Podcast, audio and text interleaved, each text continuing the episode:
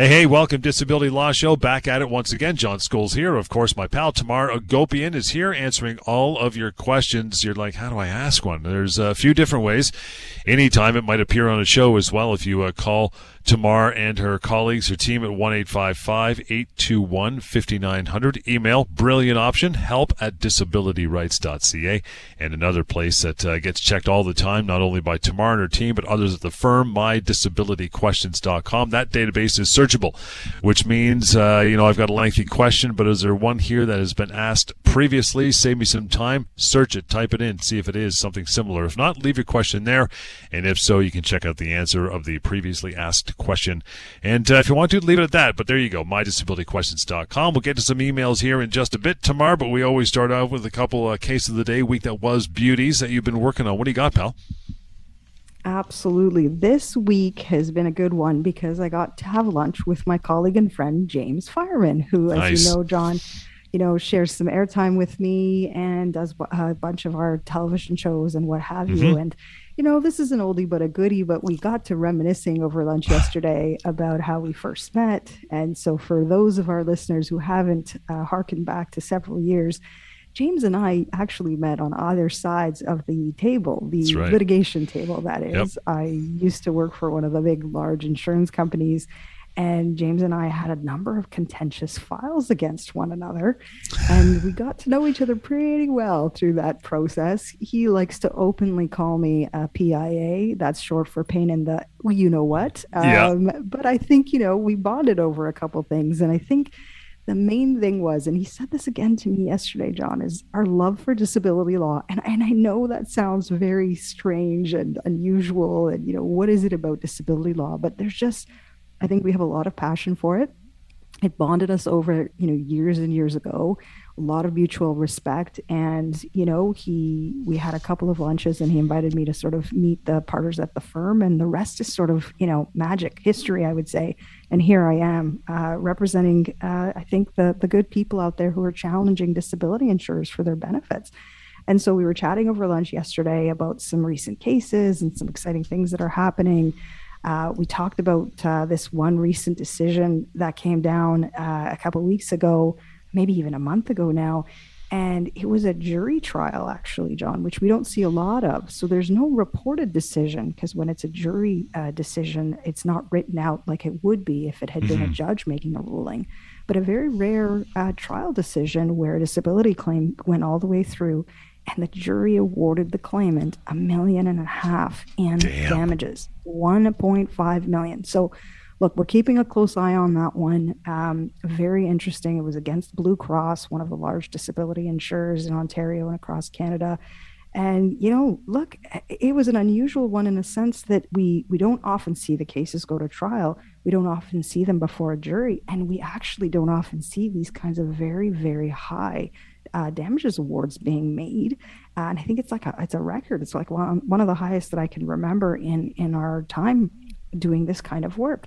But I think it really has good reverberations. I would say it has had an important impact to remind disability insurers out there. Look, you know, courts judges, juries, they are not going to take kindly to a disability insurer who is not properly treating a claimant not during just the adjudication of their claim, but throughout the litigation as well.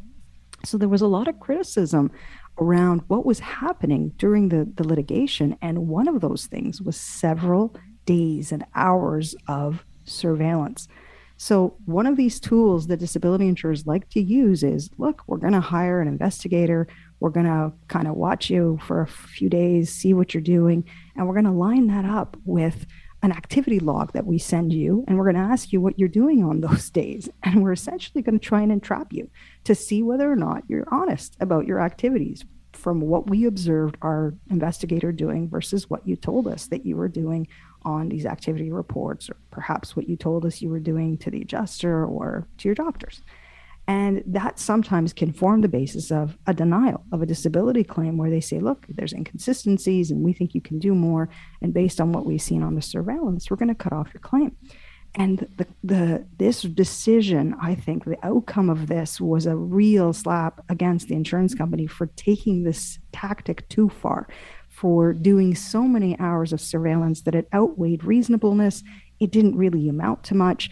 Uh, very intrusive, of course, and it's it's unusual. So I don't want our listeners to worry. Look, I, I'm getting disability benefits. It must mean that the insurance company is going to have eyes on me. No, it's not that routine. But when it's done improperly, when it's done aggressively and excessively, and it doesn't amount to you know moving the needle in terms of getting further information and insight on the disability claim, well, guess what? Courts are not going to like that. Juries are not going to like that. So I think it has had an important effect in our world an important development and a good one because it favors the claimant. So if you're listening and you're worried and you're scared and you're not sure, guess what? This is what we're here for. And we're very passionate about it. Full circle to my lunch with James. We're very passionate about it. We keep tabs on the things that are happening. We talk about it and we try and use that as leverage to, you know, improve the outcome of the claims for our clients, to get better resolutions, all of that. So, all good things. Uh, and I thought it was a good one to start our week uh, talking about. It was indeed. And by the way, any matters you could reach out to Tamar, as I mentioned off the top, 1 821 5900, help at disabilityrights.ca. What else, uh, what else you got cooking, pal? Yeah, so in the uh, context of sort of staying connected with colleagues and friends and that, I do have um, a former friend a former, I should say, she is a current friend, but a former colleague is what I meant to say, John. Uh, we used to work together and now she's actually mediating so she knows who she is uh, doing a fabulous job of it and she and i were actually having a recent discussion around uh, long covid and we haven't talked about this too much mm-hmm. and i mm-hmm. think it was important for us to sort of put this back into the context of the disability realm and what we do at our firm and, and what's been going on in the world so look you know, are we over the pandemic? I don't know. I, you know, I, I can't comment on that. I mentally, I feel like we should be over it. You know, everyone sort of wants to move on with life. But when you listen to what's happening from a health perspective, we're very clearly in the seventh wave in Ontario. So there is a resurgence, there are variants, th- these things are happening. And the thing that this mediator and I were specifically speaking of was multiple contractions of COVID apparently is being linked to long COVID. Wow. And I think I re- read a news report about this as well. So long COVID, as some may know, uh, you know, has these non-specific symptoms, things that you really can't see on a scan. Perhaps a persistent cough, perhaps fatigue, persisting fatigue, some cognitive lag. There's a variety of things that I've read about uh, that are being associated with getting COVID and the, the symptoms following COVID. And apparently, if you get COVID more than once, the, you have a higher incidence of getting these symptoms that persist well beyond sort of three, four days, couple of weeks. It can last for months. Yeah. And what's difficult about that is that I don't think there's enough medical information out there. And you're now facing potentially making a disability claim, perhaps a short term disability claim or a long term disability claim and having to substantiate to the insurance company look, this is all symptoms related to my getting COVID, not once, but twice. And it can be a really tall order to try and convince an adjuster with little medical information to substantiate the symptoms, frankly, to actually approve your disability claim but it should be improved, John. This is what me and this other mediator were talking about. This is where disability insurers are supposed to step up. Right. I've been saying yep. this for a couple years now. And the fact that they're denying claims because either you're not getting treatment or you're not improving or your symptoms are not disabling enough, we see this common rhetoric. But at the end of the day, people are really suffering. And the fact that there isn't enough support shouldn't be held against them for denying their disability claim. That's not a proper basis for an insurance company to say no. Yes, they do have requirements in their policies that say, look, you have to meet a test of total disability. Okay, I understand that and I accept that. You have to try and seek appropriate treatment for whatever it is that is disabling you. Okay, I understand and accept that. But if you've got a series of symptoms for which there isn't a clear medical either diagnosis or protocol for treatment, then I gotta say, if the symptoms are sufficient to meet the test of total disability, if they are preventing you from working and your doctor's saying, look, we got to figure out what's going on with you. You should be working in a scenario like this. And by the way, please don't get COVID again for a third time. I mean, who knows what could happen in a circumstance like that, right? In a profile like that, it makes sense to assert the disability claim and, and make sure that the insurance company is paying the benefit in a circumstance like that. Because I can tell you the courts have acknowledged in the case law that the symptoms are enough. You don't need a clear diagnosis. So you don't necessarily need a long COVID diagnosis per se by an epidemiologist or some other expert in these kinds of um, diseases and viruses. You just need to show that these symptoms are sufficient, sufficiently disabling that you're not capable of doing your own occupation, at least for whatever period of time that you need to recover. So, you know, I, I thought it was an interesting one to sort of put out there and have a further discussion in case there are listeners who are saying, look, have I missed the boat? You know, I mm-hmm. still feel like I've got long COVID. I've got, you know, these this, these situations. You know, maybe I shouldn't be bothering making a disability claim. I don't know what to do. No, don't hesitate. Assert that application. And if you're being met with those barriers and that resistance, then you know we're only just a phone call away. And John could give you all the details of how to reach us. Yeah, I think it's interesting too because I mean we're still pretty much well, as you said, still in a wave currently as we're doing this show. But I mean, you know, this could be years and years from now, people suffering right. these effects from long COVID. We're not doctors; it's not a show about medicine, but you got to figure this could, with a certain amount of population, wreak havoc for years and years to come. So insurance companies better uh, they better buckle oh, in because it's yeah, exactly because it's going to be uh, it's going to be an interesting uh, few years ahead for sure. We got uh, so much more to get through, so we want to take a short break before we dive into some email. Again, send send one along anytime. It might appear on the show. Help at disabilityrights.ca and reach Tamar and her team 1 821 5900. Short break and right back with more of the Disability Law Show. Yeah, yeah, back. Disability Law Show. Good to have you along for the uh, remainder of the hour. You can reach out anytime. Send along an email if you have questions. It might appear and get read out on a show like we're going to do here momentarily. How do you do it? Help at disabilityrights.ca. And the phone number to reach Tamar Agopian anytime and her team at the firm. Here's how you do that. 1 821 5900. Do not hesitate to call. You have questions. Don't let it fester. It's uh, it's important business and you want to get your head around it for sure. It's complex dealing with an insurance company for sure. So Tamar and her team, experts at it. So reach out and have a, uh, a private conversation for sure. All right, David, first email of the uh, of the show says, "Hey, Tamar, my insurance company wants me to fill out an education, training, and experience form four months into my LTD claim." Uh, I'm still seeing my neurologist regarding my diagnosis. I drive a commercial vehicle and have lost my license for five years. This is my posted position with my employer. Should I be filling out this form so early into my LTD claim? Good question, David. Thank you so much for reaching out to us. This is an interesting one, John, because if David is familiar with our show, we often talk about these this kind of information being requested by an insurance company usually much further along in the disability claim. So, for those, just as a quick reminder, typically the first two years, you're looking at a, a definition under the disability policy that says, look, are you totally disabled from your own occupation? So, in David's uh, situation, his posted position, as he says to us, is driving a commercial vehicle. So, the disability insurer will be looking at, look, do his health issues, which we don't have a lot of, though he says he's seeing a neurologist. I got to think it's got to be something related to the brain or the nerves, perhaps. You know, do the symptoms and conditions that he's got for which he's being treated, do those prevent him from driving this this commercial vehicle? And the insurance company looks like they've approved and paid. And so if they're in pay mode, great, that's that's excellent. But what ends up happening is that definition to continue to qualify for disability benefits will change. Usually we see that at the two year mark, where after 24 months of benefits or two years of benefits having been paid, the test becomes tougher to meet, arguably. And it's a higher threshold because it's then, is there anything David could do? Anything for which he's got the education, training, and experience to do. And because of the way that this test reads, insurance companies will send out a form or request further information from a claimant about that background which is what David is telling us that the insurance company is doing. But they're doing it at month four. So, should there be any hesitation for David in completing this kind of, of, of a form? No, I don't think so, John. I think, you know, my my approach always to any claimant who's in pay mode or even getting a little squirrely that their benefits may end, Mm-hmm. You want to be open and honest with the disability insurer. You want to cooperate with their efforts in assessing your disability claim.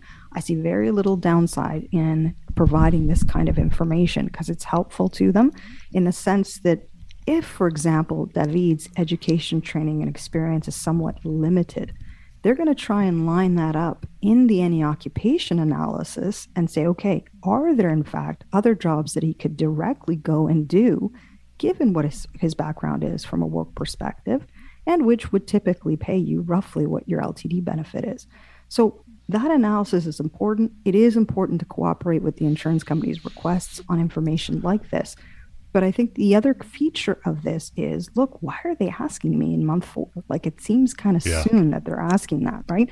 And so, look, there could be a couple of theories. You know, one thought that I had was could it be that David's disability policy has a 12 month own occupation period? So, could it be that that initial phase is just a year for him, such that the insurance company is expecting to do that change of definitional analysis much sooner than what we typically see, what we would normally see, and what we normally talk about on the show. Totally possible. And so, if David is not sure, you want to get a copy of the policy, not your benefit booklet, the actual wording of the disability policy. You want to understand that. Or at least ask the adjuster, hey, by the way, I'm happy to provide this information, but I'm curious. I wouldn't think you'd need this just yet. Can you explain to me why you need the info? they should be sharing that information with you as well. They should be there should be some mutual transparency, John. Ideally, in an ideal world, the adjuster should be just as open with you as you are with them. So, you know, fair question, absolutely. I think the other theory I had potentially is that the fact that he's lost his license for five years, some disability policies, right at the end of the definitions for disability, so they'll say, This is a test for disability, own occupation, any occupation. Then there's another line that says, and if your occupation requires you to have a license of some kind, the loss of the license is not going to inform our decision around whether or not you meet the test of disability under our policy. So, this can, in fact, impact quite directly commercial truck drivers, real estate licensees, right? Think about where you would need a broker, for example. You need a specific license in order to practice in these areas. Lawyers, another one. Um, and if you've lost your license, obviously you're not going to be able to do your own occupation just by virtue of that loss of that license. So some insurers will actually include that in the analysis or in the policy rather of the analysis of total disability. So maybe that's what's happening in David's situation in any event, whether it's one theory or the other, John, I see a lot of uh, you know benefit in David sharing the information with the insurance company and ensuring that he gets a response. So you've submitted it. You want to understand what do they do with it? Like, are you going to get something in writing from them mm-hmm. about yeah. what their conclusion is? Do do get it in writing so that it forms part of the adjudication, part of the analysis, because if things go to the point where many of these disability claims go, which is a premature decline of claims or a wrongful decline of claim, you can go back and say, well, hey, they used this information maybe incorrectly, maybe they made the wrong assumptions, and this is what they said to me. That's great breeding ground to challenge the disability insurer on the assumptions that they've made in order to cut off your disability claim.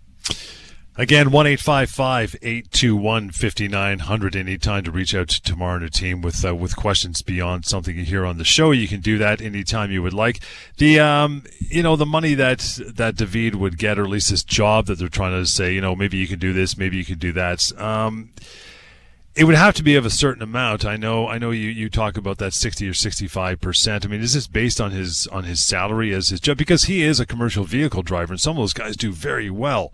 And you know, he's not going to make the same. You know, making coffee at a, at a coffee shop if they tell him to do that. You know what I mean? So that's got to be in, in some serious consideration. No.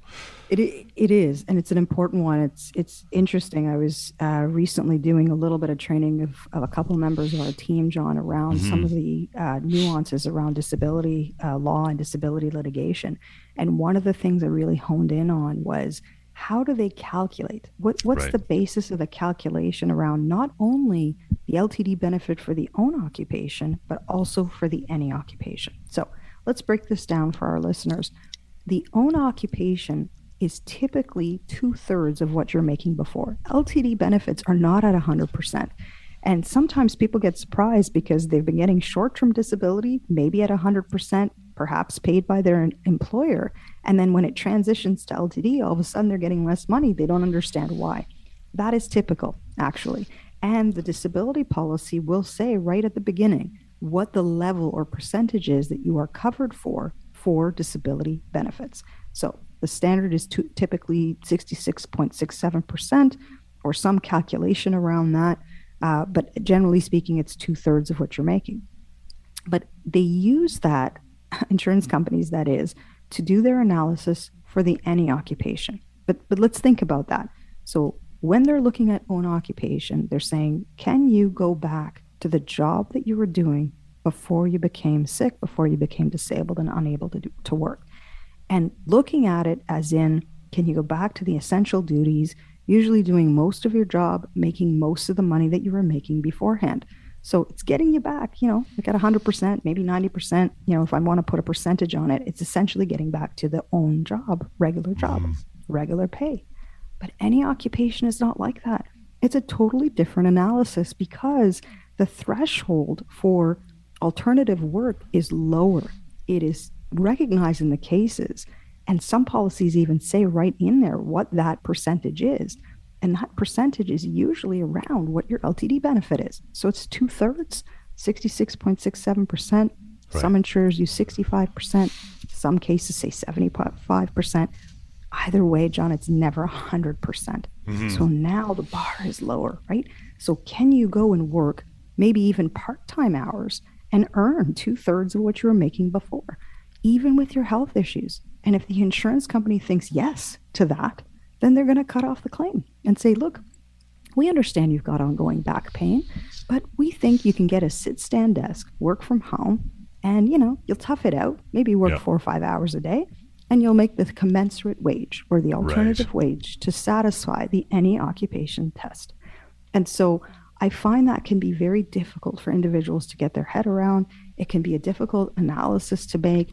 And really, how do you line that up with your medical information? And so you really do want to get your doctors and your healthcare providers to be very detailed in the information that they're providing.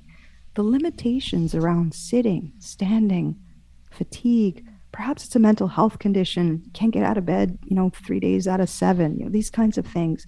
Difficult to describe, but very important to validate by your by your medical practitioners, the people who are in your corner who are helping you get better. And I find that sometimes it can get glossed over. And when it gets glossed over, it allows the adjuster to make these assumptions and say, okay, well, your doctor didn't say you had a sitting limitation, so I'm going to assume you're okay and you can sit for the rest of the day. Or you're sitting watching TV four hours a day because that's what you told me that you're doing. So you must be fine and be able to work. Right. John, that those things are totally different. Sitting and watching a television program is very different than you know answering phones and typing and this kind of thing. Sitting uh, on an upright chair, you know, four hours a day and, and doing all the things that are required in, in a sedentary type job. So, look, it's a nuanced analysis, but it's an important one. And I think that when listeners are thinking, look, where do I go with a situation like this? Why is the math so important? This is why, because there are thresholds for alternative work, and those thresholds are tied to what we were initially making. And to your point, because I think you said this right from the start, John, that you know some of these commercial vehicle drivers can make a lot of money. Mm-hmm. You're right but the insurance policies usually only deal with their base salaries. Ah. So a lot of these guys, women, they're making overtime. I had a client doing shift premiums and she was making like 20, 30,000 more than what she was insured for for disability benefits. So there's a real disconnect between what the actual earnings are sometimes and what the disability benefit is and therefore what the insurer's analysis is on what the commensurate wage is, the alternative wage, or the own occupation wage. So these things are really, really important. And I can assure you that if you're coming to me and we're having a conversation and we're getting ready for a legal claim to challenge the disability insurer, either for the own occupation or any occupation, I am going to be underlining the fact that look, the analysis here is flawed because this individual is actually making a lot more money than they were insured for. So if you insurance company is looking at the big picture not only do you have to look at the education, training, and experience, but you have to actually look at their real earnings, not just the earnings for which they were insured for. So, an important discussion, a very nuanced one, but certainly something that I think we really do helpfully underline for insurance companies in our negotiations for resolution for our clients. Yeah, I think at that point you just hand the insurance company the person's T four. Say here, that's the real income. Okay, this is what this is what we're going to base this on. Especially someone in sales, right? Like here's here's here's my base salary of ten grand a year, but you're not accounting for the other half million I made because I'm a rock star, right? But I don't know if that would ever happen, but I guess you give it a shot. Look, we got lots more to uh, lots more to cover off. In the meantime, reaching out to Tamar and her team, one eight five five eight two one fifty nine hundred. Help at disabilityrights.ca is that email address. We'll get back and more of those coming up in just a bit. This is the Disability Law Show. Disability Law Show. That's where you have arrived. Appreciate you sticking around for the hour. You want to reach out and say, hey, Tamar I got a question. I have something I want to discuss. You could do that when the show is done anytime. Help at disabilityrights.ca, the email address we always go to. Yours may appear on the show sometime too. So how about that? 1 821 5900 is the number. Question I was thinking of during the last segment Tamar if a person's disability claim was just denied, do they have to keep paying the insurance premiums? Because I know what I would say if I'm paying you money and I'm not getting anything for it, right? Yeah, right, exactly. And I think the inclination is not to.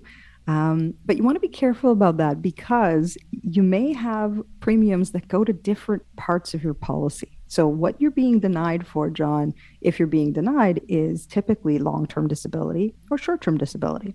But a lot of these plans are tied to your employment and employers have group plans that have other coverages included in your package. So the same policy, same insurance company could be covering you for long term and short term, and also for life insurance, dental, extended health care, and other types of coverages like this. So, you know, it can differ depending on if you pay the premium, your employer pays the premium, or you both mm-hmm. pay the premium. So there could be some combination of all of this. And you want to be careful about stopping to pay those premiums if you want to maintain other coverages. But the difficulty is, John, that you're not getting any money that's coming in. So right. how are you affording the premiums? And I really do sympathize with claimants who come to me and say Tamar, okay, I get it. We're going to pursue this benefit from the insurance company. I, I totally understand it's going to take some time to do that you know, I'll make some choices on whether or not it's worth continuing to remit the premium for LTD. Maybe it's not. Uh, but I need my health benefits because that's what's paying for physio and that's mm-hmm. what's paying for yep. my medication that I need. Absolutely. Absolutely. And so, look, this is typically tied to employment. I would say some employers are satisfied to waive those premiums on occasion when even when the disability insurer has said no that you don't qualify for disability benefits other employers will say, sorry, you don't have access to it. We only extend it for a period of time, so you don't get the benefits anyway. And those actually come to an end, unfortunately. There's a whole host of different scenarios that can come up, but you want to be informed. That's the main thing. You want to very clearly understand what the insurance company is saying to you and then where what your status is with your employer because what if it's the employer that pays the premium and they're happy to continue remitting that premium super duper then you can continue to access your extended health benefits and still continue to get your medication covered covered and your therapies covered and so on. So, you know, I think that the only exception I would say potentially, John, is if you've got an individual disability policy. We don't talk about these too too much. Most of what we talk about on our show are group disability plans that are tied to employment. But if you're one of those people who do who does have an individual disability plan, then you might want to actually continue remitting the premium. I have found in my experience that that can create a lot of good leverage against the insurance company when it comes time to discussing resolution of the disability claim because it demonstrates that my client, the claimant, has continued to pay the premium for this benefit because they feel that they are entitled to the benefits that are under, you know, that are covered by this plan. And in the face of all this, you've still denied his or her disability benefits the optics don't look good for the insurance company if you're still remitting the premium and they're not paying out when they should. So I think that would be the only exception, but that's again a very nuanced response to a general question, which is look, it doesn't sit well with me. I really don't want to keep paying the premium. Yeah, if you don't want to maintain your disability coverage, that's okay too. The important part is that the insurance company already approved and paid you, or perhaps looked at your disability application at a time where premiums were up to date and where you had coverage. So you've crystallized your claim anyway, whether or not premiums continue to be remitted for that. But that's just for disability. The other mm-hmm. coverages may go away if those premiums don't continue to be paid. Want to get to Romy? Romy sends an email in, says, Hey, Tamar, I've uh, been a disability since October 2020. I was told I have depression, anxiety, PTSD. My doctor has kept me off work, and the insurance company says payments are not being made until I go to an IME, which I have no problem doing at all. Uh, I'm really anxious because I'm worried they will cut me off completely.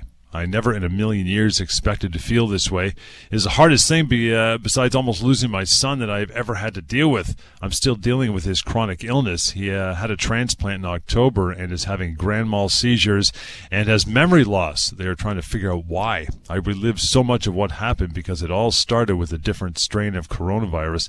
Every time I see someone on TV in ICU or hear about it, I break down. I'm just scared, to be honest, and worried that the insurance company won't support me. Wow.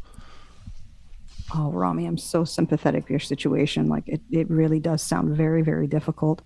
You know, I'm a mom of two boys. I, I get it. If your children are mm-hmm. sick, it's like I feel it myself. Um, so really t- tough times for sure. And clearly, her health issues, John, have been persisting for a number of years. And so, look, you know, yes, you do want to cooperate with the insurance company's efforts to continue to assess your claim, adjudicate your claim, and in certain instances, they will ask you to attend an IME. What's an IME? Independent medical examination, or some sort of an assessment by one of their own doctors or experts to look at whether or not you continue to meet the test of total disability. Uh, the IME itself will most likely be in person. Some are virtual, but usually they are in person, especially if it's with a mental health specialist. It can be done virtually. Either way, Romy, you're going to be meeting with a doctor of some kind, and you're going to go through the process of detailing all of your health issues, perhaps your triggers, as you described in your email so helpfully, and explain that your health issues have been persisting and that you really do have the support of your own doctors, that you still got these ongoing mental health conditions. And, you know, the doctor's going to talk to you for a little bit. They may or may not review your medical information. And then they're going to prepare a report for the disability insurer, typically answering three or four very targeted questions that were asked by the adjuster to the assessor to answer. And one of them invariably will be, you know, can Romy work? Can Romy not work? What's the prognosis? What's the diagnosis? So I actually did a good blog on this some years back, John. So if, if you go onto our website, Romy, you can find the blog, some tips around, you know, what do you need to do to prepare for an IME? What should you do during the IME? What should you do after the IME? And the main thing really is that you should document things on your own end and make sure that your doctor or healthcare specialist is aware that you're going to undergo this kind of an assessment. Because if the IME comes back to say, look, Romy's fine, she should be able to work, um, well, then you really do want your own team to rebut that, to prepare a response, to provide further medical support of your ongoing health issues, um, you know, to the insurance company so that you can try and ensure that your ongoing your benefits are ongoing and do not get cut off prematurely. It may happen in, in any event, and hopefully, you know, at that stage we're sort of uh, on the path of already getting a legal claim going. But let's do this, John. Why don't we pick this up after the break? And I'm going to touch on a couple more points on Romy's email. You bet. We'll do that. And in the meantime, here's the number to reach out to Tamar and the team. Anytime at your leisure when you need them. 1 821 5900. Help at disabilityrights.ca. And for any other questions, you can ask uh, free and anonymously at mydisabilityquestions.com. Short break and back with a few more minutes of the Disability Law Show. All right, welcome back. Disability Law Show here. Uh, Tamar Agopian is your uh, pal for all things when it comes to this particular topic. Reaching out to Tamar after the show and her team to have a chat, get more information, get educated, right? 1 821 5900. Help at disabilityrights.ca. We were talking about Romy's email. She's under a lot of stress. Just give us some broad strokes again, Tamar, and where you want to lead this one. Absolutely. So, what she described to us is a lot of fear and anxiety around attending the independent medical assessment that the insurance companies propose that she attend. And it sounds like they've actually cut off the benefits until she attends. So it's almost proving the negative, which is that she's continuing to be totally disabled. And that's the part of her email that I want to focus in on, John, because that's not right, actually. If she has ongoing health issues and the support of her doctors that she remains disabled, then that sounds to me like the insurance company has cut off the claim prematurely and then is sort of saying, okay, now we're going to send you to an IME and then we'll decide whether we're going to reverse our decision. It shouldn't be that way. Typically, they have an obligation and a duty to do their due diligence to assess your claim fairly and in good faith. Well, part of that is continuing to support you on the disability benefit until they can make that assessment. And so, if the IME isn't for another three, four, five months, or perhaps it's in two months, but they don't get the report from that for another month or two, well, then I don't see why Romy should be in a situation where she shouldn't continue getting her disability benefit. So that troubles me and certainly can add to a profile of further anxiety and worry when she describes that that's her disabling health issue to begin with. So I'm inclined to sort of suggest that perhaps the insurance company is opening the door to a potential punitive damages claim here or some kind of a mental distress damages claim.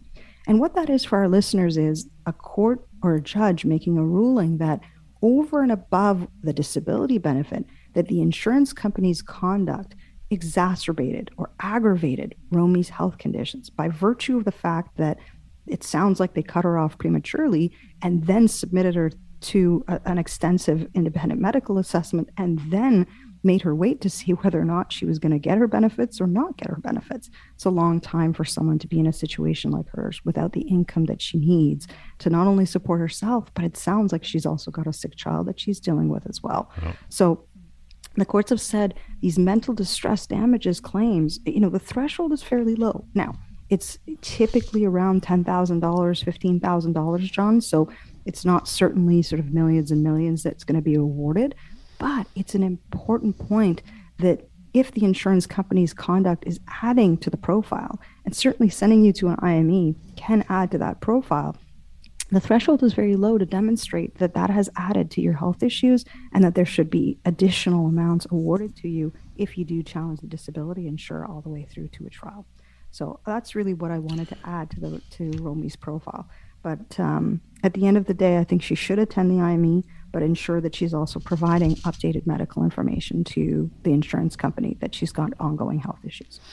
Romy, really uh, appreciate you reaching out through email. And again, the phone number, if you want to continue on, you may get a call anyway 1 821 5900 you know as far as prepaying some ltd benefits some insurance companies will do that for i don't know we've talked about it three months maybe half a year if you're in that situation Tamar do you have to wait until the end of that prepay period to then start a legal claim or simultaneously yeah, the, the short answer is no, you don't have to wait, John. But but let me give the more broader answer because I think that's what our listeners are looking for. And and it's this. You know, let's think of a situation where uh, the change of definitions coming up even in six months. Insurance companies are notorious for sending a letter saying, we don't think you're going to meet the change of definition in six months. Here are the balance of the LTD benefits that are payable to you. Bye bye.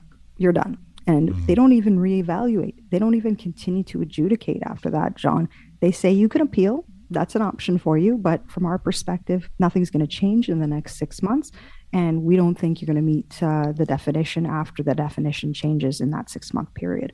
And so they've made their decision. That's the key. Once the insurance company has made a decision, whether positive or negative, in other words, whether it's an approval or a denial, that triggers certain rights in law. And that denial certainly triggers your right to start a legal claim. You don't necessarily have to wait out that six month period in order to start that process. In fact, I would encourage you not to, because what the insurance company is essentially goading you to do is to go down the road of their appeal process, right? That's that's really people yeah. are like, okay, wait a minute. So now I've got six months. So let me do what it is that they want me to do and run around and get further medical or do send a letter or do whatever. And that's going to change our mind. It's not. And in fact, they've exposed themselves by prematurely cutting you off, right? It's it's a great claim for a legal claim to sort of say, hang on, you didn't even want to wait the outcome of further treatment. You didn't even get updated medical information. You didn't even send them to a rehabilitation facility, for example. You did nothing. You just simply decided, insurance company, that they're not going to meet the test and you cut them off. So that prepayment is uh, not ideal for people, but also a good warning that look, this is on a path they're on a path that path is not going to change so you better get some rights get some legal advice and get some options as to what your next steps should be and you know frankly a lot of that's going to depend on the medical information you know if if you think there is a reasonable likelihood for you to return to work after those six months, then great. Even mm-hmm. better, then you will receive your disability benefits and then get yourself prepared to get back to work.